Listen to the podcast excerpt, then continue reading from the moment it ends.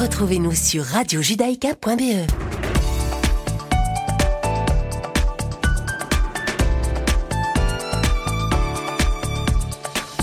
Bonjour à toutes et bonjour à tous, il est 17h sur Radio Judaïka. Bienvenue à vous si vous nous rejoignez. Je suis ravie de vous retrouver en ce lundi 3 octobre 2022 et tout de suite le Flash Info de cet après-midi. En Israël, le chef de l'opposition Binyamin Netanyahou aurait accusé les États-Unis de s'intégrer dans les élections israéliennes du 1er novembre prochain en négociant un accord entre Israël et le Liban pour résoudre un différend sur les frontières maritimes. Hier soir à la radio Cannes, euh, la radio Cannes a remporté que l'ancien Premier ministre avait affirmé lors de discussions privées que l'administration Biden tentait d'interférer dans la campagne électorale. La chaîne indique par ailleurs que le chef du Likoud s'est également énervé contre l'avertissement du sénateur démocrate Robert Menendez, qui préside la commission des affaires étrangères du Sénat américain et selon qui l'inclusion de députés d'extrême droite dans un éventuel futur gouvernement dirigé par Bibi Netanyahou nuirait aux relations américano-israéliennes. Le chef de l'opposition a par ailleurs accusé le Premier ministre Yair Lapid d'avoir cédé aux menaces du Hezbollah et a maintenu que s'il était en mesure de former un gouvernement après les élections, il ne serait pas lié par cet accord. Israël ne prévoit pas de boycotter la probable première ministre italienne Giorgia Meloni et son parti d'extrême droite Fratelli d'Italia. Le ministère des Affaires étrangères israélien a félicité l'Italie pour son élection aujourd'hui, sans mentionner Fratelli d'Italia ou bien Giorgia Meloni, victorieuse des élections de la semaine dernière. Israël félicite le peuple italien d'avoir terminé l'élection et se réjouit de poursuivre la coopération et l'amitié avec le gouvernement qui sera mis en place avec le peuple italien. L'Italie est un ami important pour Israël. C'est ce qu'a déclaré le ministère des Affaires étrangères israélien dans un communiqué. En Iran, le porte-parole du ministère des Affaires étrangères iranien a affirmé qu'il était encore possible de relancer l'accord sur le nucléaire, alors que les discussions sont au point mort après un an et demi de négociations contre, euh, entre l'Iran et les grandes puissances. Il y a encore une possibilité et une opportunité de reprendre la mise en œuvre de l'accord nucléaire. C'est ce qu'a donc déclaré Nasser Kanani, le porte-parole du ministère iranien des Affaires étrangères, au cours de sa conférence de presse hebdomadaire. Des efforts sont en cours par l'intermédiaire du coordinateur européen et de certains médiateurs les ministres des Affaires étrangères des pays voisins pour échanger des messages et parvenir à un accord, c'est ce qu'il a encore dit. Et puis selon lui, des messages entre l'Iran et l'Amérique ont été échangés à New York par l'intermédiaire du coordinateur européen, donc Enrique Mora, et d'autres hauts responsables. Et enfin, en Russie, les députés de la Douma, donc la chambre basse du Parlement, ont tous voté en faveur de l'annexion des régions de Donetsk et de Lugansk dans l'est de l'Ukraine, ainsi que de celles de Kherson et de Zaporizhia dans le sud, selon la retransmission en direct de la cérémonie du vote à la télévision russe. Ni abstention ni vote contre n'ont été enregistrés. La Russie va consulter la population pour établir les frontières des régions annexées de Kherson et de Zaporizhia dans le sud de l'Ukraine. C'est ce qu'a indiqué aujourd'hui à la presse le porte-parole du Kremlin, Dimitri Les régions de Donetsk et de Lugansk ont été annexées dans leur totalité, Moscou ayant reconnu la souveraineté de régimes séparatistes pro-russes à la fin du mois de février, juste avant l'assaut russe contre l'Ukraine. Mais le Kremlin a indiqué la semaine dernière que les frontières des régions de Kherson et de Zaporizhia avaient encore besoin d'être clarifiées.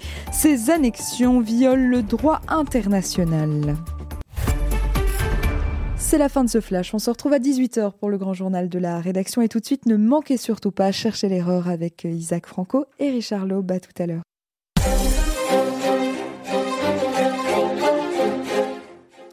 Alors bonsoir Clément à la technique et bonsoir Udi Clément. Excuse-moi Clément. Et Paul évidemment à la technique. Et euh, bonsoir Isaac. Bonsoir Richard, bonsoir Paul, bonsoir tout le monde. J'ai trop d'habitude de dire Clément dans le passé. Alors, euh, Isaac, euh, cette semaine, nous allons voyager euh, dans différents pays. On va commencer par l'Ukraine, évidemment. Mais on parlera aussi, évidemment, du résultat des élections italiennes, du résultat ou des résultats des élections brésiliennes. Résultat partiel. Hein résultat partiel. Résultat partiel, hein, puisqu'elles ont eu lieu hier. Et puis on parlera alors des élections à venir en Israël et puis de la situation en Iran. Voilà le petit tour d'horizon qu'on fera aujourd'hui. Alors démarrons évidemment par l'actualité peut-être la plus chaude, celle qui concerne l'Ukraine. Euh, alors la semaine dernière, la Russie euh, a annexé les quatre régions qu'elle occupe, quand je dis qu'elle occupe, qu'elle occupe partiellement. donc celle de Kherson, Zaparidja, Luhansk et Donetsk, dans le Donbass, ces deux dernières. donc elle avait organisé des référendums dans ces quatre régions quelques jours auparavant. La grande surprise générale, euh, ce fut évidemment un plébiscite, entre guillemets, pour euh, être rattaché et annexé à la Russie. Et donc cette annexion a eu lieu, officialisée, euh, je pense, la semaine dernière, je ne sais plus exactement quel jour. Il y a trois jours. Il y a trois jours. Entre-temps, sur le terrain, les Ukrainiens ne se préoccupent pas trop de ce processus d'annexion, puisqu'ils progressent dans chacune de ces quatre régions, en tout cas. C'est pour ça que je disais qu'elles sont euh, annexées partiellement, parce que c'est vrai qu'ils annexent, les Russes, des régions qu'ils ne contrôlent que partiellement. Qui est déjà un peu euh, un signe de faiblesse. Euh, elles ne les contrôlent que partiellement et de moins en moins puisqu'on apprend euh, que l'une des villes importantes, la ville de Liman, qui est une plateforme logistique importante, semblerait-il, dans ce conflit militaire, serait tombée aux mains des Ukrainiens hier ou avant-hier. donc c'est dans la région du Donbass, donc dans une de ces régions, je crois rattachée à Luhansk ou Donetsk, je ne sais plus, l'une de ces deux villes. C'est vers Donetsk. Voilà, qui est censée donc être maintenant annexée partie prenante de la Grande Russie, qui maintenant tombe aux mains des Ukrainiens. Donc une situation un peu paradoxale. Euh, on a également eu droit à un discours un peu surréaliste quand même de Vladimir Poutine, puisque au démarrage de cette opération militaire, encore une fois entre guillemets, il s'attaquait à l'Ukraine nazie, disait-il à l'époque. Maintenant, c'est contre tout l'Occident euh, qu'il en avait euh, sur le cœur. Hein, il parlait de néocolonialisme, de, propagande à la Goebbels, euh, d'imposition de modèles euh, au reste du monde. Enfin, on sentait qu'il en avait gros sur le cœur. Et euh, vraiment un sentiment d'une haine féroce qui s'alimente, et puis je vous céderai la parole Isaac, probablement dans ce sentiment d'humiliation qui a suivi effectivement la défaite de l'Union soviétique et le démantèlement de, ce, de cet empire soviétique. Et donc ce sentiment d'humiliation, euh, où il a eu le sentiment, j'imagine Poutine, que l'Occident n'a pas euh, offert le respect qu'il jugeait, en tout cas digne de la Grande Russie à la suite de, la chute de l'Union soviétique. Mais une haine aussi, je pense, alimentée d'un sentiment euh, de mépris presque pour ce que deviendrait l'Occident. Hein, tous ces mouvements sur le genre théorie critique de la race, euh, les mouvements LGBTQI, et je ne sais plus combien de lettres et, euh, il faut rajouter à ce, sigle. Enfin, on a ainsi ce sentiment qui a peut-être plus qu'un sentiment d'humiliation lié à la perte de l'Union soviétique, mais peut-être aussi euh, une forme de, conflit de civilisation entre une Russie qui se veut peut-être porteur de, vieilles traditions contre un Occident qui serait, en tout cas d'après lui, décadent, Isaac. Oui, tout à fait. C'est un choc des civilisations auquel on assiste. Euh, L'Ukraine est le champ de bataille où se livre euh, ce choc des civilisations, effectivement. Euh, pas tout à fait tort, Poutine, de dire que la Russie désormais se bat contre l'Occident. L'Occident est tout entier allié à, à l'Ukraine, lui fournit toutes les armes nécessaires pour permettre à l'armée ukrainienne de faire les avancées dont vous parliez tout à l'heure. L'Ukraine, euh, sans euh, l'aide occidentale, en particulier l'aide américaine, qui se chiffre en plusieurs douzaines de milliards de dollars, hein, je crois qu'on a dépassé les 80 milliards de dollars, qui, auront été euh, alloués à, l'Ukraine pour son effort de guerre. Donc c'est certain que pour la Russie, c'est tout l'Occident qui fait désormais euh, la guerre à la Russie. S'ajoute aussi un conflit de, civilisation, de mode de vie, euh, de, fierté nationale contre un Occident qui a oublié ce que c'est que d'être fier de ses origines et de son identité, qui euh, se perd dans des, euh, conflits liés au genre et à la théorie critique de la race, à la repentance, à la haine de soi, à l'absence de spiritualité. Que la Russie dit incarner. Je ne sais pas si vous vous, rendez compte, mais on a eu un discours où vous avez un ancien membre du KGB qui a invoqué Jésus. C'est quand même assez, assez extraordinaire, pour le moins paradoxal.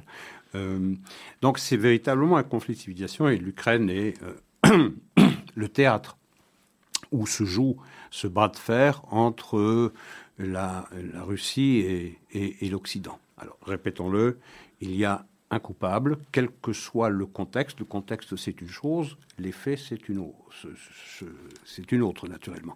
Les faits, c'est quoi? Il y a un agresseur, un envahisseur, qui a délibérément euh, envahi un pays souverain euh, et qui en occupe à peu près 20% du territoire. Ça, c'est pour les faits. Et donc, il mérite toute condamnation à cet égard. Il y a naturellement aussi le contexte qui ne justifie pas et qui n'excuse pas le fait que je viens d'évoquer. Le contexte, c'est quoi? C'est que, quand même, on se trouve dans une situation qu'on aurait pu éviter qu'on aurait pu éviter au lendemain de la chute de l'Union soviétique, où la Russie était demandeuse d'intégration au monde occidental où il y avait une demande qui était très forte de la part de la Russie, où on avait promis à la Russie que eh bien, euh, euh, l'OTAN n'avancerait pas euh, jusqu'aux frontières de la Russie.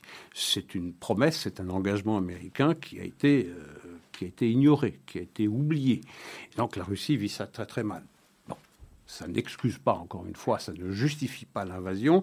Il y a le contexte, parce que à cette aune-là, on pourrait dire, on pourrait excuser Hitler d'avoir fait ce qu'il a fait parce que le traité de Versailles était, euh, les termes du traité de Versailles étaient euh, ignominieux, étaient absurdes, et ont poussé l'Allemagne à faire la guerre. Il n'en reste pas moins que c'était euh, Hitler qui était responsable et pas le traité de Versailles. Ça, c'est le contexte et ça, c'est les faits. Maintenant, pour ce qui est de la guerre, effectivement, il y a quelque chose de paradoxal. Au moment où Poutine annexait officiellement le territoire euh, des quatre oblasts que vous avez évoqués, il y avait cette avancée de l'armée ukrainienne euh, euh, qui justement questionnait euh, questionner la réalité de cette euh, annexion, puisque dans au moins deux de ces oblasts, il y avait euh, une avancée significative de l'armée ukrainienne. Vous parliez de Liman. Pour l'instant, il semblerait, il semblerait que les troupes russes soient encerclées par l'ouest, par le nord et par le sud à, Liman. C'est un nœud ferroviaire important, paraît-il, pour des questions de logistique. Donc les Russes sont plutôt mal engagés sur le plan tactique actuellement. Mais où est-ce que ça nous mène tout cela? Où est-ce que ça nous mène? Ça nous dit une chose. D'abord, c'est que c'est en contravention avec le droit international, ça, ça, paraît, ça paraît clair, mais Poutine, je ne pense pas que ça l'empêche de dormir qu'il soit en contravention avec le droit international, mais ça crée une nouvelle réalité quand même sur le terrain. Ça veut dire que désormais ces quatre oblasts sont considérés comme partie intégrante de la Russie. Donc si on attaque un de ces oblasts ou plusieurs de ces oblasts, eh bien on s'en prend à la Russie directement à la Russie. Ce n'est plus un buffer zone, c'est directement le territoire russe. Et donc, si on s'en prend à la Russie directement, euh, la Russie pourrait réagir de façon euh, différente euh, et de façon plus radicale. Donc, il y a un danger de radicalisation de cette guerre dont on, ne peut dont on peut aujourd'hui difficilement prédire l'épilogue. On est vraisemblablement, l'hiver est proche maintenant, on va vraisemblablement rentrer dans une guerre de position dans une guerre qui ne va pas donner des dividendes à l'un ou à l'autre des belligérants, parce que la Russie ne peut pas perdre, elle ne veut pas perdre, et elle n'accepte pas l'idée de perdre. Quant à l'Occident, elle a changé ses buts de guerre. Rappelez-vous, au début de la guerre, euh, le but des Américains, qui soutiennent les Ukrainiens, c'est d'aider ces derniers à se débarrasser des Russes sur le territoire ukrainien. C'est ça le but. Aujourd'hui, les buts ont changé. Enfin, même pas seulement aujourd'hui. Euh, la guerre aidant, la guerre se passant, les buts ont changé. Désormais, il s'agit d'affaiblir durablement la Russie, de la mettre à genoux et de provoquer un changement de régime. C'est de cela dont il s'agit. Mais là, on joue avec le feu. La, la Russie, c'est pas exactement le Liechtenstein. Qu'est-ce qui se passe lorsqu'il y a une vacance de pouvoir? C'est le chaos absolu. C'est peut-être l'éclatement de la Fédération de Russie. La Russie, c'est euh, le pays qui possède les gisements les plus importants en, énergie fossile, mais également en terres rares. c'est également la puissance nucléaire la plus importante au monde, avec 6000 têtes nucléaires. Un pays qui plongerait, un pays de cette nature, de cette taille, qui plongerait dans le chaos politique, c'est quelque chose qui est effrayant littéralement effrayant. Ça ne veut pas dire qu'il faut à tout prix euh, garder Poutine, euh, mais en tout cas, on joue avec le feu, avec l'idée qu'il ne s'agit pas seulement de bouter les Russes, le dernier des Russes, du dernier centimètre carré du territoire ukrainien, mais de provoquer un changement de régime, un affaiblissement durable du régime qui pousserait des voies encore plus radicales que Poutine en Russie pour prendre sa place avec ce que l'on peut imaginer comme scénario du pire. Donc on est vraiment dans une situation terrible. Et un des épisodes qu'on a,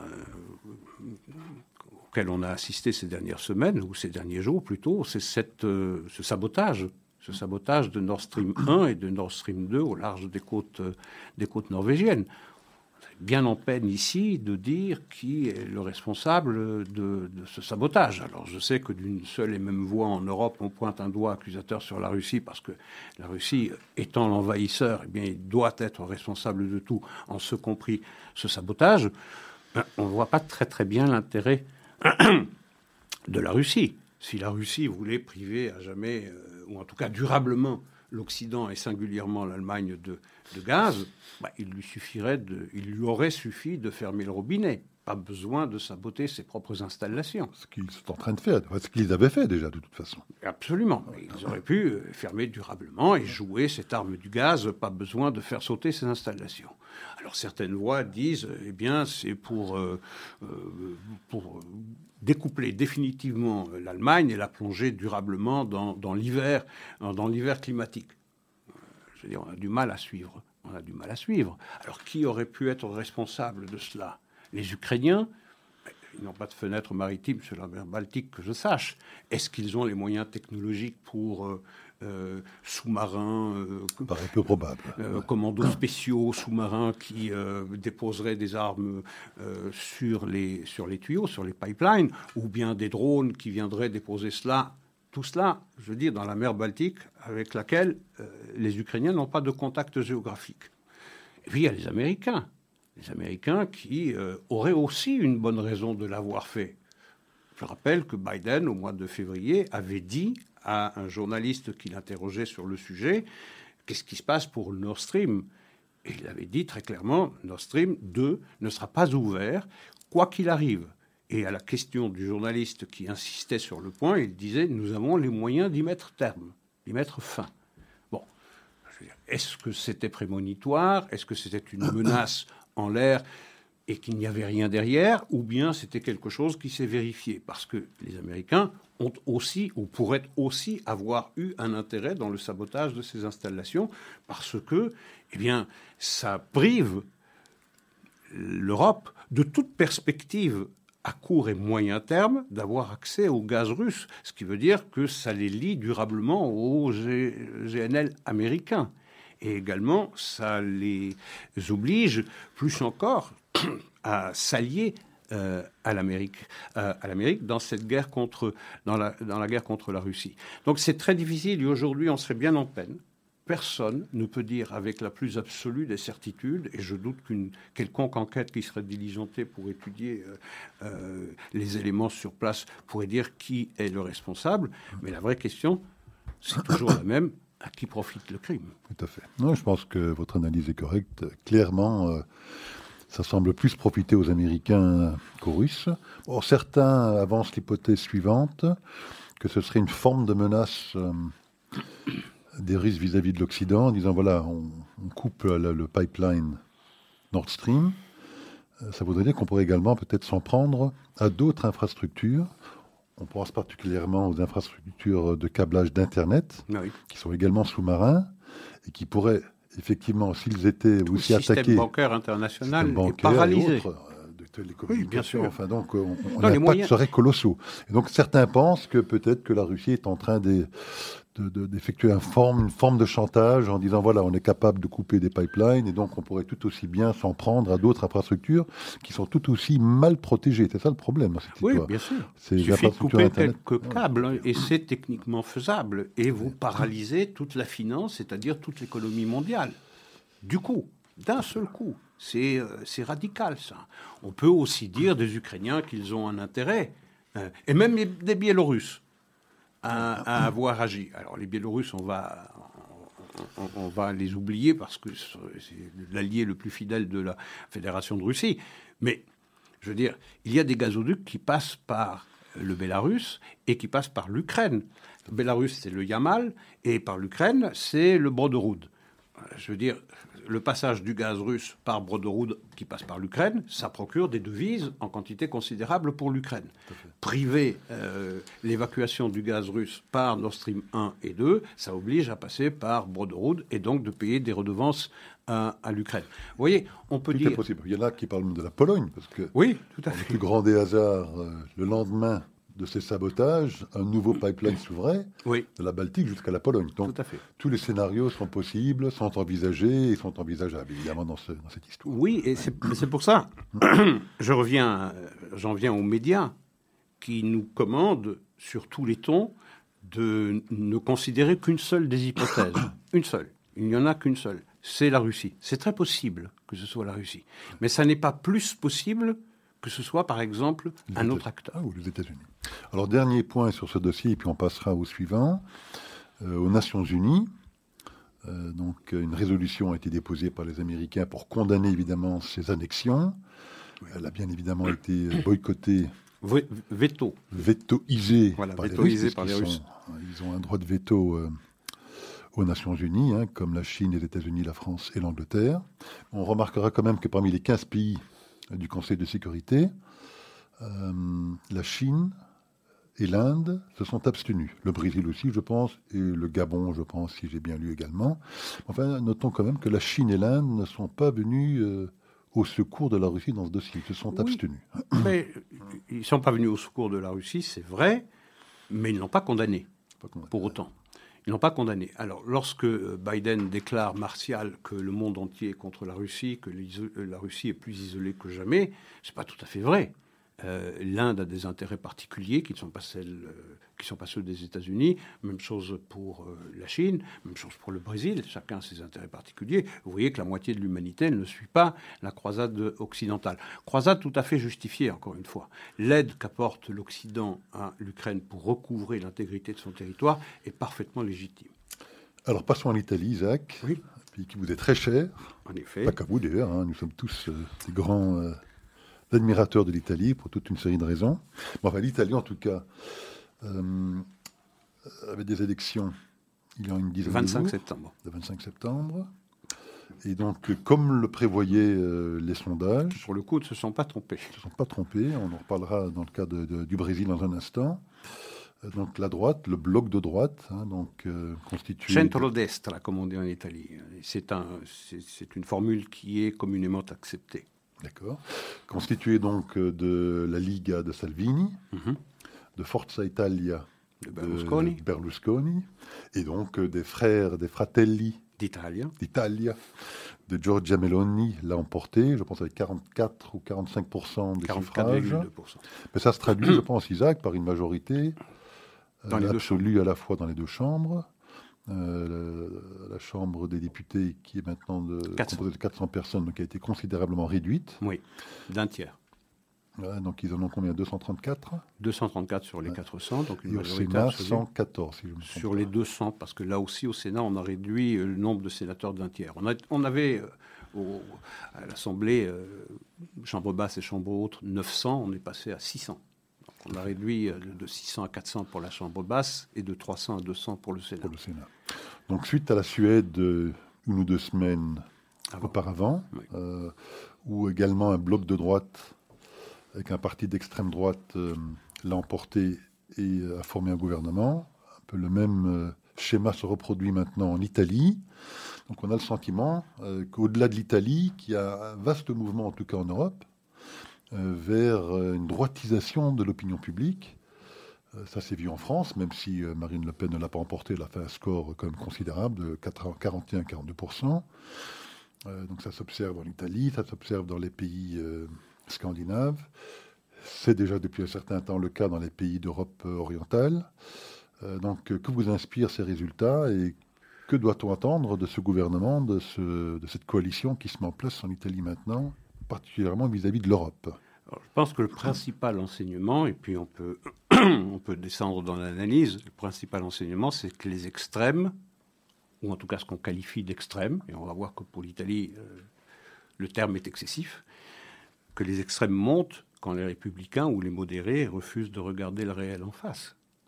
C'est ça la question la Suède est euh, un témoignage euh, frappant de ce que j'avance. Lorsque vous avez des partis euh, traditionnels du gouvernement qui disent que l'insécurité n'est pas réelle, n'est pas un fait, mais est un sentiment, seulement un sentiment, et ils répètent ça à l'envie également en France. En réalité, il n'y a pas d'insécurité en France, disent nos édiles, c'est un sentiment, c'est-à-dire quelque chose de subjectif, pas objectif. Ben, lorsque vous avez les partis traditionnels du gouvernement qui refusent de voir le réel pour ce qu'il est, aussi laid soit-il, eh bien, vous avez cette montée de ce qu'on qualifie très volontiers euh, d'extrême dans, dans, nos pays. Euh, c'est la raison pour laquelle euh, Meloni, on lui a mis euh, des moustaches à la Hitler, on a laissé penser que les chars étaient demain sur Rome, que les loups étaient rentrés dans Rome. je veux dire, on a toutes les hyperboles ont été autorisées. Le fascisme était de retour. elle est née du noyau fasciste. Elle ne l'a jamais dénoncé, ce qui n'est pas vrai d'ailleurs, puisqu'elle a écarté toute personne qui qui se réclamait euh, du fascisme du Parti Fratelli d'Italia. Et il y a également eh Matteo Renzi, Matteo Renzi qui a été Premier ministre italien et qui est du Parti, euh, euh, du parti démocrate de centre-gauche, qui dit Mais de quel fascisme parlons-nous? Je suis, dit Matteo Renzi, en désaccord avec tout sur Meloni, mais dire d'elle que c'est fasciste, qu'elle est fasciste, est absurde. On n'est pas du tout dans ce schéma. Même chose pour Ephraim Sourov du euh, centre Weissenthal, qui dit exactement la même chose. Il n'y a pas de danger fasciste en Italie. C'est grotesque. Même chose également pour les représentants de la communauté juive italienne. Et le précédent euh, responsable de la communauté juive de Rome, Riccardo Pacifici, il dit rien d'autre que cela. Il dit il n'y a pas de fascisme en Italie, Meloni est tout sauf fasciste. C'est une conservatrice. Qu'est-ce que ça veut dire conservatrice? Eh bien, ça veut dire les grandes valeurs traditionnelles du monde d'avant, en tout cas, elle les arbore fièrement, c'est-à-dire la famille, Dieu, cette spiritualité, ce Dieu qu'on a tué, ces églises qu'on a vidées, et euh, euh, la patrie. Je veux dire, cette fierté de la patrie. L'Occident entier euh, vante le nationalisme ukrainien grâce auquel il euh, boot, ou en tout cas il essaye de bouter les Russes dehors, mais toute expression nationaliste ou patriotique euh, euh, au sein de l'Union européenne est qualifiée immédiatement de danger fasciste. C'est absolument ridicule.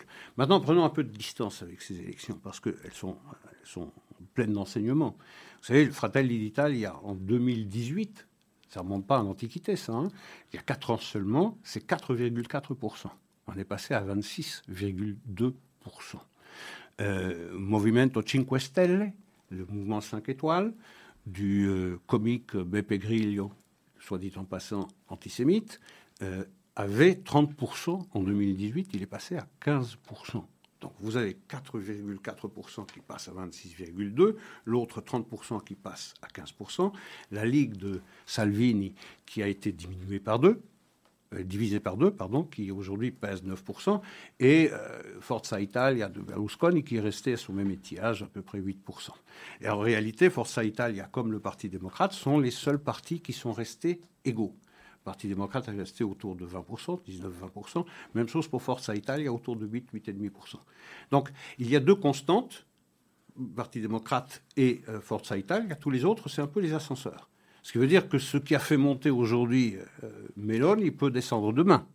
Exactement comme ce qui avait fait monter euh, Cinque Stelle, elle a fait descendre aujourd'hui. Ça veut dire qu'on est en Italie dans une situation politique qui est très volatile, qui était très changeante. Elle fait un peu penser à Israël. Vous avez des partis qui naissent avec les, collections d'hiver politiques, les collections de printemps politiques, où vous avez des partis qui naissent, qui font un score remarquable dans une consultation, et puis la consultation suivante, ils disparaissent du paysage politique. C'est un peu la même chose. Ça ne veut pas dire que l'Italie, qui s'est enfin dotée d'une coalition au pouvoir qui a la majorité absolue dans les deux chambres, est promise à rester. Je ne veut pas dire cela.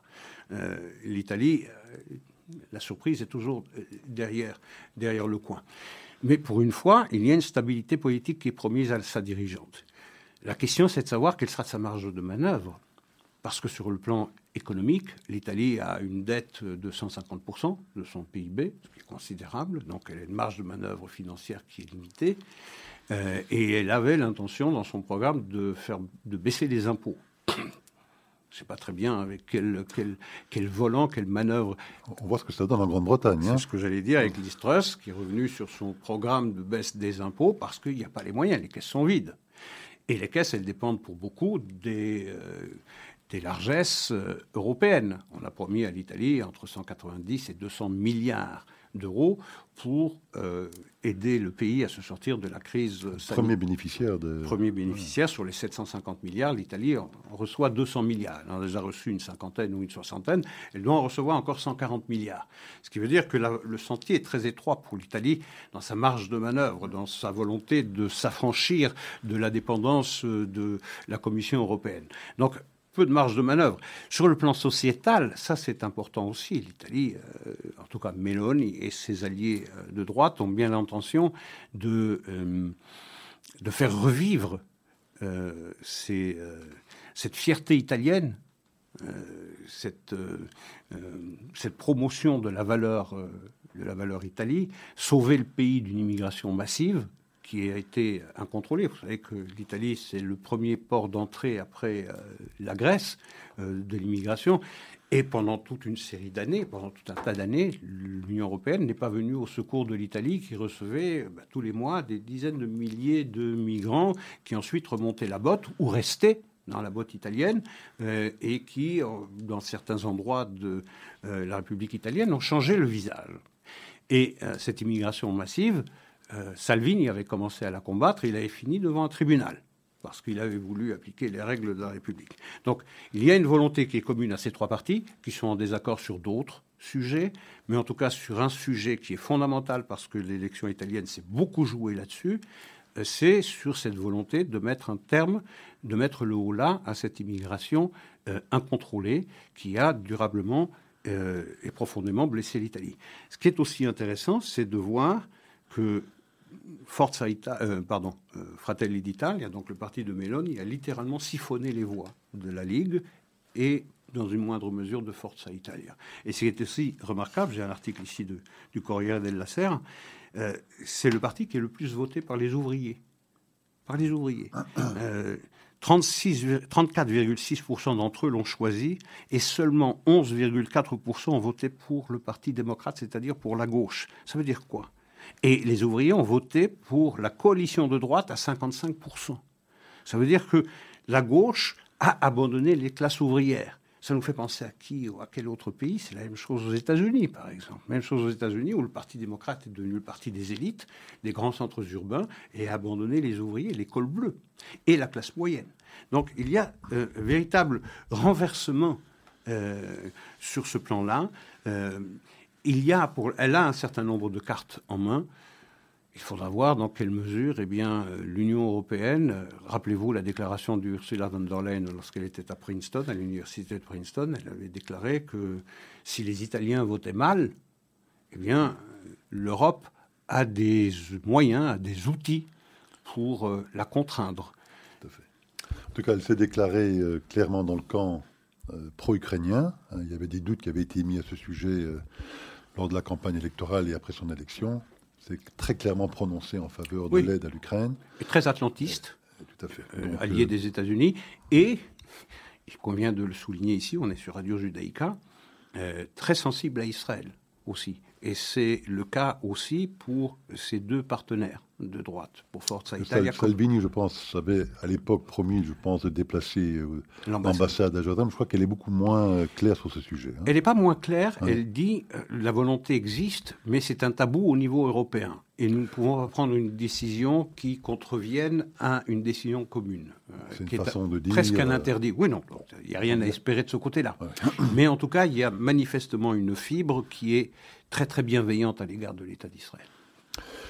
Alors il y a un autre pays qui a voté ce week-end, c'était le Brésil, à la tête euh, duquel se trouvait, et se trouve toujours euh, Bolsonaro, un mhm. personnage euh, haut en couleur également, hein, qui aura marqué ces quatre années de, de, son empreinte également, pas toujours très positive, surtout dans la crise du Covid, et pas uniquement. On donnait en tout cas le revenant Lula largement gagnant. Euh, les derniers sondages, je pense, euh, le donnaient euh, avec 14 ou 15 points d'avance pour cette élection présidentielle. Et il faut rappeler que ce n'était pas qu'une élection présidentielle, donc on élisait un président et son vice-président, mais également la Chambre des députés, le tiers, le tiers, du Sénat et les gouverneurs des 27, plutôt des 26 provinces, plus, un peu comme aux États-Unis, le district de Brasilia. Donc ça faisait 27 et les parlements de ces 27 provinces également. Donc euh, c'était un peu le même système qu'aux États-Unis en termes d'élections. Et euh, donc on donnait Lula largement en tête. Et vainqueur au premier tour.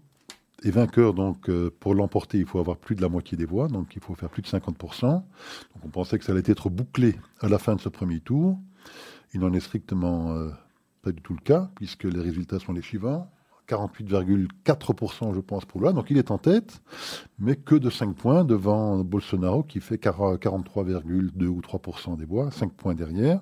Ce qui veut dire qu'il y aura un deuxième tour le 30 octobre pour départager euh, ces deux candidats. Euh, deuxième tour qui sera effectivement très serré. Euh, beaucoup d'incertitudes. Bon, les sondages donnent malgré tout Lula gagnant en deuxième tour. Enfin, ils se sont quand même beaucoup trompé au premier tour. Donc il faudra effectivement attendre le résultat du deuxième tour pour savoir qui l'emportera. Par contre, ce qui est intéressant, Isaac, dans cette élection, c'est quand on regarde les autres résultats. Euh, on regarde la Chambre, 513 députés à la Chambre euh, des députés. Euh, il semblerait que la droite l'emporte, emporte la majorité des députés. Mhm. à la Chambre basse. Pour le Sénat, sur les 27 mandats qui étaient en jeu, sur les 81 qui existent au Sénat, 14 sur les 27 seraient remportés par la droite. Et euh, pour les, euh, les, gouverneurs, pour les deux, grands, euh, les deux grandes provinces qu'on connaît évidemment bien ici en Europe, celle de Sao Paulo et de Rio de Janeiro, alors qu'on donnait également les candidats du Lula vainqueurs dans les sondages. À Rio de Janeiro, c'est le candidat de Bolsonaro qui l'emporte avec la majorité absolue dès le premier tour.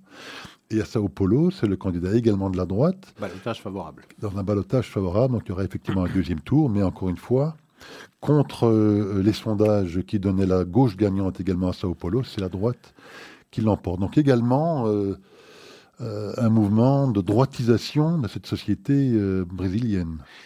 Oui. Malgré une crise économique très très grave. Oui, euh, très grave, et, une crise sanitaire qui a emporté plus de 600 000, 600 000 Brésiliens. Alors, les, les, manquements, les carences, les excès de Bolsonaro, euh, pas besoin d'en faire ici l'énumération, ils sont trop nombreux, on n'en aurait pas assez d'une heure. Euh, ce qu'on regrette, c'est que le Brésil présente deux candidats aussi peu présentables, je dirais. Bolsonaro pour ce que je viens d'évoquer, et, Lula parce que c'est un abri de justice, et c'est un corrompu. Vous allez me dire, toute la société brésilienne est corrompue, euh, euh, ou Lula pas plus qu'un autre, il n'en reste pas moins qu'il a été, euh, lui, convaincu et condamné pour... Et, libéré uniquement pour vice de procédure, pour hein, pas le fond Tout à fait. Mais lorsqu'on est corrompu de gauche, ça passe très bien. Il faut savoir aussi que l'ensemble des médias, l'ensemble du monde artistique, à quelques exceptions près, comme à peu près partout d'ailleurs, s'est rangé sous la bannière de la gauche et du PT, du Parti des travailleurs, c'est-à-dire du parti euh, de Lula. Et qu'il y a eu une campagne de diabolisation et de, d'insultes continues sur euh, Bolsonaro, euh, qui fait beaucoup mieux que se défendre, puisqu'il était promis à une défaite cinglante. Promettait les sondages. C'est un peu la même chose que les sondages américains en 2016, hein, rappelez-vous. Euh, Hillary Clinton devait l'emporter dans 99% des, euh, des hypothèses. il est sorti Donald Trump. Ici, eh bien, il est en balotage favorable, certes, mais en balotage quand même, ce qui veut dire qu'il y aura un deuxième tour. Il y a quand même quelque chose d'assez paradoxal dans cette élection, c'est que sur le plan politique, je parle des élections législatives, puisque vous avez à la Chambre bah, une majorité de droite qui est déjà affirmée. Au Sénat, vous avez 50-50, même euh, si c'est 51-49, puisque vous avez 14 sur les 27 qui sont favorables à la droite et 13 sur les 27 favorables à la gauche. Les gouverneurs dans les grands districts, les grandes régions, euh, Rio et Sao Paulo, soit c'est confirmé la droite, soit c'est en balotage favorable. Ce qui veut dire que c'est infiniment moins marqué, tranché que le laisser entendre les sondages et les commentaires qui allaient avec. Il faut savoir que Bolsonaro est certainement la personne la plus haïe par euh, le monde progressiste, parce que bah, il a aussi donné les verges pour se faire battre, parce qu'il cumule absolument euh, toutes les tares ou toutes les, choses qu'il convient de, condamner. Donc, ce sera très intéressant de voir effectivement si en Amérique du Sud aussi, eh bien, ce géant euh, sud-américain va se donner soit pour dirigeant eh bien, ce personnage haut en couleur, comme vous disiez, qui a été victime d'une tentative d'assassinat quand même, hein, rappelez-vous, en 2017, me semble-t-il, euh, et un, repris de justice. Et parce qu'effectivement, on parlait de la droitisation de la société européenne, on parlera d'Israël dans un instant où le même phénomène se produit. En Amérique latine, c'est plutôt l'inverse qui se produit. Euh, on regarde les, autres pays d'Amérique latine, que ce soit l'Argentine, le Mexique, Colombie, le Pérou, le Chili, autant de pays, l'Équateur, autant de pays, le Venezuela, bon, n'en parlons pas, autant de pays qui ont plutôt viré à gauche. Donc c'est une de ces régions du monde euh, où euh, cette tendance est plus inversée par rapport à ce qu'on observe dans le monde, disons plutôt occidental, euh, en tout cas dans nos contrées. on verra bien ce qui va se passer le 30 octobre. Alors parlons d'Israël, effectivement aussi un pays où il y a clairement une droitisation de la société. Elle date pas d'hier, celle-là. Elle date pas d'hier, enfin, elle s'est quand même accentuée, je pense, aussi euh, ces dernières années. Bon, les derniers sondages sont toujours euh, bloqués à 59, 60, dans le meilleur des cas 61, mais ça devient déjà plus rare également euh, pour le bloc dit de droite. Mhm. Donc on s'avance peut-être encore une fois vers un blocage. Alors, je vois moi, si jamais blocage il devait y avoir, blocage au sens où euh, Netanyahou ne serait pas en position euh, d'avoir les 61 députés, et où l'opposition non plus ne serait plus en position de reformer une coalition euh, comme, l'avait fait Naftali Bennett. Donc si on était face à un blocage, quelles seraient les options? Un, ben, repartir à des sixièmes élections. Deuxième hypothèse, le Likoud peut-être lâcherait cette fois-ci Netanyahou en se disant, écoutez, au bout de cinq fois, il n'est pas parvenu à gagner les élections, ben, faut-il maintenant tirer les bonnes conclusions, qu'il se retire pour permettre effectivement... Quitte à rester chef de parti Éventuellement, mais pour permettre à une coalition de se mettre en place avec des gens comme Benny Gantz, euh, Gideon et d'autres, Lieberman. Euh, troisième hypothèse, peut-être que ce seraient des partis qui sont dans cette coalition-là aujourd'hui, qui arriveraient à la conclusion que bon, on ne peut pas aller vers des sixièmes élections, donc on doit se rallier éventuellement au Likoud. Ou peut-être quatrième hypothèse, l'un ou l'autre parlementaire de ces partis qui seraient éventuellement convaincus du besoin de quitter euh, leur maison actuelle pour rejoindre éventuellement Likoud. Les quatre euh, options que je vois, ben, c'est euh, dans laquelle est-ce que vous penchez, vers laquelle penchez-vous, Isaac? Alors, s'il n'a pas les 61, et je l'ai déjà dit dans des commentaires précédents, même 61, c'est c'est une promesse d'instabilité, de fragilité de la coalition, c'est certain. S'il n'a pas les 61, c'est en tout cas l'analyse que je fais moi, je pense qu'on le poussera, euh, on le poussera sur le côté. On fera comprendre. Ce sont ses pères même, ceux de ceux Likoud, qui feront comprendre que bon, euh, il a eu euh, cinq occasions.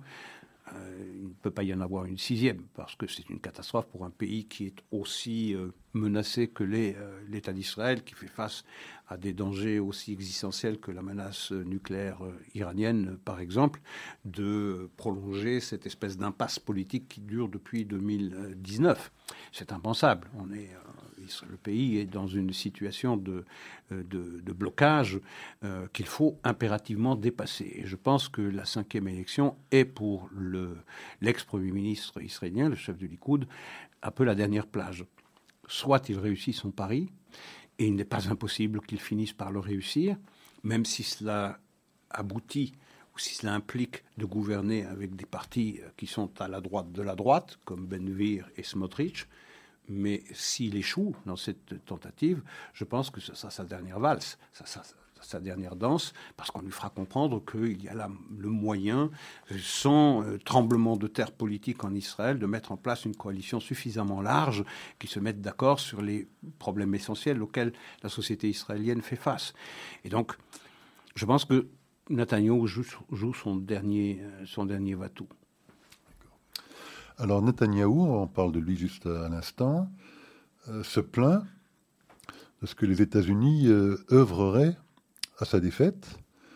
Euh, c'est pas un fantasme, ça. Hein. Pas un fantasme, c'est plus que probable. C'est plus que probable, et c'était déjà avéré du temps de Obama en 2015, où il avait mis des sommes considérables au service de l'opposition israélienne pour empêcher Netanyahou de rester au pouvoir. Et ça avait échoué. C'est vrai que Trump avait fait également des gestes en sa faveur. Oui, c'est vrai, mais en tout cas, il se plaint de ce que l'administration de Biden euh, œuvrerait à sa défaite.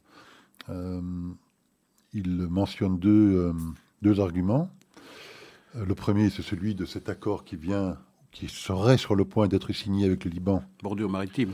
Pour voilà, le, partage des, des, droits maritimes et donc du gaz qui se trouve dans cette région de la Méditerranée. Euh, donc il mentionne ça, et il mentionne également l'intervention de Bob Menendez, euh, le très puissant euh, président de la Commission des Affaires étrangères du Sénat. Et très pro-israélien. Très, très pro-israélien, mais qui a déclaré qu'un gouvernement Netanyahou, effectivement, vous le mentionniez, en coalition avec Smotrich et Benvir, euh, nuirait aux très mal vu, nuirait aux relations entre Israël et les États-Unis. Donc il voit ça comme de l'interventionnisme américain. Euh, pour essayer effectivement d'influencer le public, l'opinion publique israélienne et la dissuader de, une... de, voter euh, pour le bloc de droite. Bien sûr, c'est une implication.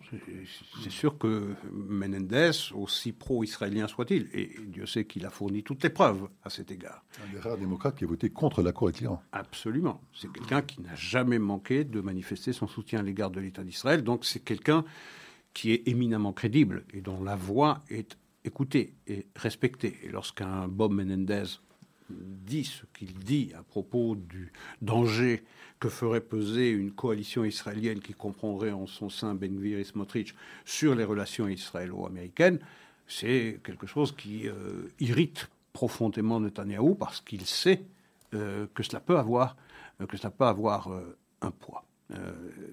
Oui, c'est évident. Euh, ensuite, il y a également Ted Cruz qui a accusé l'administration américaine d'avoir fait pression sur l'administration israélienne, sur Yair Lapid en particulier, pour qu'il abandonne euh, le gisement Cana, euh, qui se trouvait dans le territoire, enfin dans les eaux contestées entre le Liban et Israël, les abandonner entièrement au profit du Liban, en échange d'une reconnaissance de la souveraineté israélienne sur le gisement de Karish à charge pour le Liban de payer des royalties à Israël sur l'exploitation du gaz dans le gisement de Cana. Bon, et cet accord, qui n'est pas encore signé, serait garanti par la France et les États-Unis. Bon, on sait très bien ce que valent ces garanties, hein, et on peut imaginer euh, la situation dans laquelle se trouverait euh, Israël s'il devait réclamer ses royalties impayées par le Liban, compte tenu de la situation économique désastreuse dans laquelle verse le pays du cèdre. D'après ce que je comprends, ce serait Total qui aurait les Oui, c'est Total qui devrait le faire, puisque, mais c'est-à-dire l'État français, puisque l'État français est majoritaire dans, dans, la, dans, dans, la, société. Enfin, des garanties, on a vu ce que ça vous valait ce que ça valait, ce que ça voulait dire avec la résolution 1701, euh, avec le déploiement de la finule euh, au nord d'Israël, euh, qui a laissé le Hezbollah s'implanter jusqu'à quelques centaines de mètres de la frontière israélo-libanaise. Donc ces garanties-là, évidemment, elles valent ce qu'elles valent. Maintenant, cette accusation portée par Netanyahou contre Yair Lapide, d'avoir bradé euh, la souveraineté israélienne sur des eaux qui étaient contestées, ça vaut ce que ça vaut, naturellement. On est en pleine campagne et il n'y a pas un argument qui échappera à cette, euh, à cette volonté d'accuser l'autre, de manquer. Euh, il, a fait, valoir, je crois, Netanyahu, que cet accord, il n'était pas tenu par cet accord. Oui. Que s'il devait revenir au pouvoir, qu'il le rendrait, je pense, caduque. Ouais, alors, il y a quelque chose. C'est quand même Alors, je veux dire, les objections de Netanyahu sont aussi recevables dans la mesure où le Premier ministre israélien est un Premier ministre qui fait fonction pour l'instant. C'est-à-dire, il dirige une coalition qui est promise à à se terminer euh, le 1er novembre. censé gérer que les affaires courantes. Que les affaires courantes. Alors, est-ce que c'est une affaire courante, cela? La question est de savoir aussi si on va débattre de la question au, Parlement, à la Knesset. Euh, Netanyahou accuse euh, ses opposants politiques de vouloir se soustraire à cet examen par la Knesset et donc de procéder un peu euh, par le fait du prince. À suivre. C'est pour ça, effectivement, je pense qu'il a raison lorsqu'il oui. lorsqu'il dit que cet accord est, en tout cas, annoncé, peut-être pas encore signé maintenant, j'imagine, essentiellement pour influencer l'opinion publique israélienne. Parce qu'effectivement, hein, il faudrait normalement attendre la fin des élections, voir un nouveau gouvernement qui se met en place pour effectivement négocier. Euh, Et un gouvernement de plein exercice. en plein exercice de ses fonctions. Ce qui n'est pas le cas. Alors l'Iran. Oui. Il nous reste quelques minutes pour euh, évoquer. C'est dommage qu'on n'ait que quelques minutes de parler de cela, parce que c'est quand même euh, extraordinairement choquant ce qui se passe en Iran tout le monde s'est prononcé là-dessus, mais je veux dire, voir ces, femmes massacrées. Euh, après euh, l'assassinat d'une malheureuse, Massa Amini, uniquement parce qu'elle portait euh, incorrectement le voile sur, sa tête. plus de 90 femmes qui ont été assassinées. Maintenant, les étudiants qui sont assiégés à l'université de Téhéran, et même chose à Ispahan et dans d'autres grandes villes d'Iran je, veux dire, ça, heurte les consciences. Euh, c'est terrible. C'est terrible. Et ce qui est plus terrible encore, c'est la manière dont le monde occidental réagit à ce bain de sang. Euh, on continue à négocier aujourd'hui, pour l'instant, avec l'Iran pour euh, le rétablissement du JCPOA, c'est-à-dire l'accord sur le nucléaire iranien. Donc, on négocie avec des assassins. Et par l'intermédiaire de qui? De Poutine. c'est quand même extraordinaire. Je veux dire, ce qui se passe en Iran est au moins aussi grave que ce qui se passe en Ukraine. Et toutes les condamnations légitimes, justifiées que l'on porte contre Poutine devraient être réservées à Khamenei et à Raisi. Non, mais là, on marche sur des œufs parce qu'il faut ménager naturellement ses intérêts commerciaux. Et c'est absolument choquant. Tout à fait. Euh, qui avait également fait des déclarations euh, de négationnistes. Hein. Souvenez-vous, il y a environ une dizaine de jours, interviewé, je pense, interviewé par la, télévision américaine CBS, euh, avait mis des doutes sur euh, la réalité de l'Holocauste. ça n'a pas empêché de pouvoir s'adresser au monde entier depuis les Nations Unies. Et à Macron de lui serrer la main. Et à Macron de lui serrer la main. et je crois que c'est plus ou moins au même moment que ces manifestations commençaient dans les rues de Téhéran, alors qu'il s'adressait aux, au, peuple du monde depuis euh, la plateforme des Nations Unies. Personne n'a trouvé rien à redire, à lui donner euh, donc cette, euh, ce porte-voix, si je puis dire, alors qu'il s'était déclaré négationniste quelques heures auparavant. Tous les efforts qu'on fait pour déclarer Poutine et la Russie paria, je veux dire, on devrait déployer les mêmes pour déclarer de ce régime qu'il est un régime paria, un régime voyou, et qu'il faut le mettre, l'isoler autant que possible. Mais ce n'est pas le cas du tout. Est-ce que vous savez que malgré les sanctions américaines, malgré les sanctions américaines, sont rentrés dans les coffres iraniens 38 milliards de dollars de vente de pétrole iranien à la Chine? Et euh, ceux qui sont particulièrement silencieux aujourd'hui, ce n'est pas, dans leurs habitudes, Isaac. Hein. Non. C'est une habitude très, euh, très vocale. Vocale, oui. C'est euh, féministe. Les, féministes, particulièrement aux États-Unis, hein, euh, les membres du Quad, du Squad. Oui. Ilan Omar, Rachida Tlaïb. Ilana Presley euh, et Alexandra Ocasio-Cortez. Pas un mot. En tout cas, moi, je n'ai pas entendu le moindre mot, le moindre tweet euh, de leur part mhm. concernant le sort réservé aux femmes en Iran. C'est le silence radio absolu de leur part, Isaac. Oui, Linda Sassour également. Hein, Linda Sassour, la marche, la marche des, femmes, le lendemain de l'élection de Donald Trump. C'est la même chose, c'est le silence partout. pas un mot. je ne sais pas si elle le porte bien ou pas d'ailleurs, oui. mais elle n'a pas eu le moindre mot de soutien. Pas un mot de condamnation. Alors Bob Menendez, qui appartient au, Parti démocrate et qui dit aux Israéliens, ou qui suggère aux Israéliens comment il faut voter, ou plutôt comment ne pas voter, euh, pour ne pas porter une coalition où se trouverait euh, ce qu'il qualifie euh, d'extrême droite, euh, pourrait aussi balayer devant ses rangs avec tout le respect que je dois à son engagement pro-israélien, parce que quand même son parti, il est truffé d'antisémites. Et je ne parle pas seulement des quatre ou des six ou des neuf euh, membres du squad plus ou moins élargi. Je parle du caucus progressiste, c'est 96 représentants sur les 222 euh, démocrates. Ça veut dire à peu près 40%. Où, où le cri de ralliement, c'est la haine d'Israël ou c'est la dénonciation de l'état euh, d'apartheid, euh, d'occupation, des choses comme ça. Donc, il faut bien de balayer devant sa porte, parce que là, pour l'instant, l'administration américaine, elle fonctionne avec une aile radicalement de gauche, d'extrême gauche, et que ce, silence, il n'est pas seulement euh, l'attribut des États-Unis. Même chose en Europe, singulièrement en France singulièrement en France, où on voit toute la gauche progressiste, la gauche morale, la gauche vertueuse dire que le port du voile, c'est une manière d'affirmer sa liberté et son identité, et eh on la voit totalement silencieuse lorsque, euh, sur un même sujet, c'est-à-dire sur le port du voile, on massacre à Téhéran. C'est-à-dire que Voltaire, se trouve à Téhéran, mais Mahomet se trouve dans les euh, se trouve dans, dans, certains dans certains quartiers ou dans certains territoires perdus de la République. Tout à fait. Et vous parliez donc de cette police des mœurs en Iran, hein, celle qui s'est chargée donc euh, d'arrêter cette pauvre jeune femme qui a été assassinée brutalement dans ce poste de police iranien. Euh, la police des mœurs sévit également chez nous, oui, en Europe. Sandrine Rousseau s'est déclarée favorable à l'institution d'un délit de non-partage des tâches ménagères. je ne sais pas si vous avez entendu ça. Je ne sais pas s'il faut s'instiller dans, notre vie privée, aller vérifier ce qui se passe euh, dans notre vie privée pour savoir si on partage les tâches ménagères ou pas. Équitablement. Et, rendre un délit, enfin, rendre délictuel le fait qu'on ne partagerait pas de manière euh, oui, équitable les C'est ce qu'on appelle du délire. Mais vous savez, il y a quelque chose dont on ne parle absolument pas, et ce sera mon dernier coup de gueule de, l'émission, mais il y a des choses dont on ne parle absolument pas, mais vous avez la vice-présidente des États-Unis, Kamala Harris, qui a déclaré que les euh, indemnités des Floridiens qui ont été blessés par euh, l'ouragan Ian euh, devraient être dirigées sur le principe non pas de l'égalité, mais de l'équité, que donc il, il, fallait favoriser les minorités ethniques. On n'a jamais entendu quelque chose d'aussi absurde, d'aussi insultant, et on le dit. Euh, on, le dit fièrement.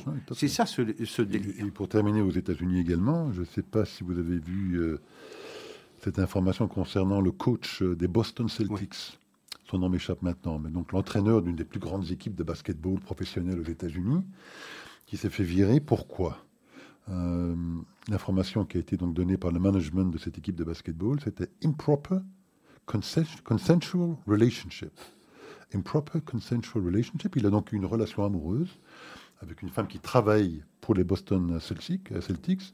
On a estimé que c'était inacceptable, alors qu'elle ne s'est plaint de absolument rien du tout. Hein. il ne s'agit pas de harcèlement sexuel, il s'agit encore beaucoup moins de viol, il s'agit non pas du tout d'un patron qui impose sa volonté euh, euh, vers une subordonnée, absolument pas, ce sont deux adultes consensuels qui avaient formé une relation amoureuse. Eh bien, c'est euh, pour la police des mœurs américaines inacceptable. Il a dû démissionner de son poste. Mais ce dont nous parlons, ça n'est pas étranger au vote des Italiens et à l'élection. Ah, tout à fait. Et, ça, et à la victoire triomphale du Meloni. Ce combat un peu de civilisation qui est en train de, pas d'émission la semaine prochaine, ni la semaine d'après, ni celle du 10, ni celle du 17. On se retrouve donc, pour fête religieuse bien sûr, on se retrouve donc le 24 de ce mois. Bonne soirée. Bonsoir à tout le monde. Bonsoir.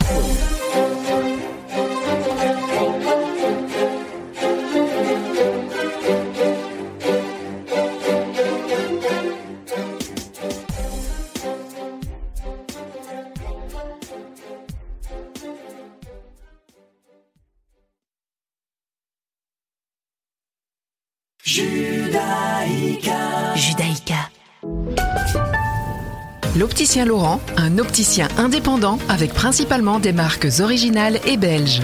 Découvrez auprès de votre opticien Laurent des lunettes pour être heureux, pour profiter de la vie, pour s'amuser et pour rire. L'Opticien Laurent, un opticien différent près de chez vous. À XL, 20 avenue de l'Université. Suivez-le sur Facebook et Instagram. La Fleur du Pain, boulangerie et pâtisserie pour le plaisir des gourmets et des gourmands. La Fleur du Pain, toutes les saveurs, grande tradition de la boulangerie et pâtisserie artisanale française dans ses six boutiques. Hucle, XL, Woluwe Saint-Pierre et Grand Bigard www.lafleurdupain.com Bonjour, c'est Michel Boujna. Saviez-vous qu'en faisant un don de 120 euros ou plus par an au MDA Belgique, en cas de besoin, vous bénéficiez en Israël de la gratuité totale de l'intervention du Magen David Adom pour vous? Votre don au MDA Belgique permet d'offrir du matériel médical à nos secouristes en Israël. Et n'oubliez pas, s'associer au Magen David Adom, c'est contribuer à soutenir l'action d'une organisation dont la mission est entièrement vouée à sauver des vies. MDA Belgique, 68 avenue Duc Pessio, 1060 Bruxelles, 02 318 12 48, mda-be.org. MDA Belgique, association au service de la vie. 2022. La matinale s'invite dans vos oreilles tous les matins de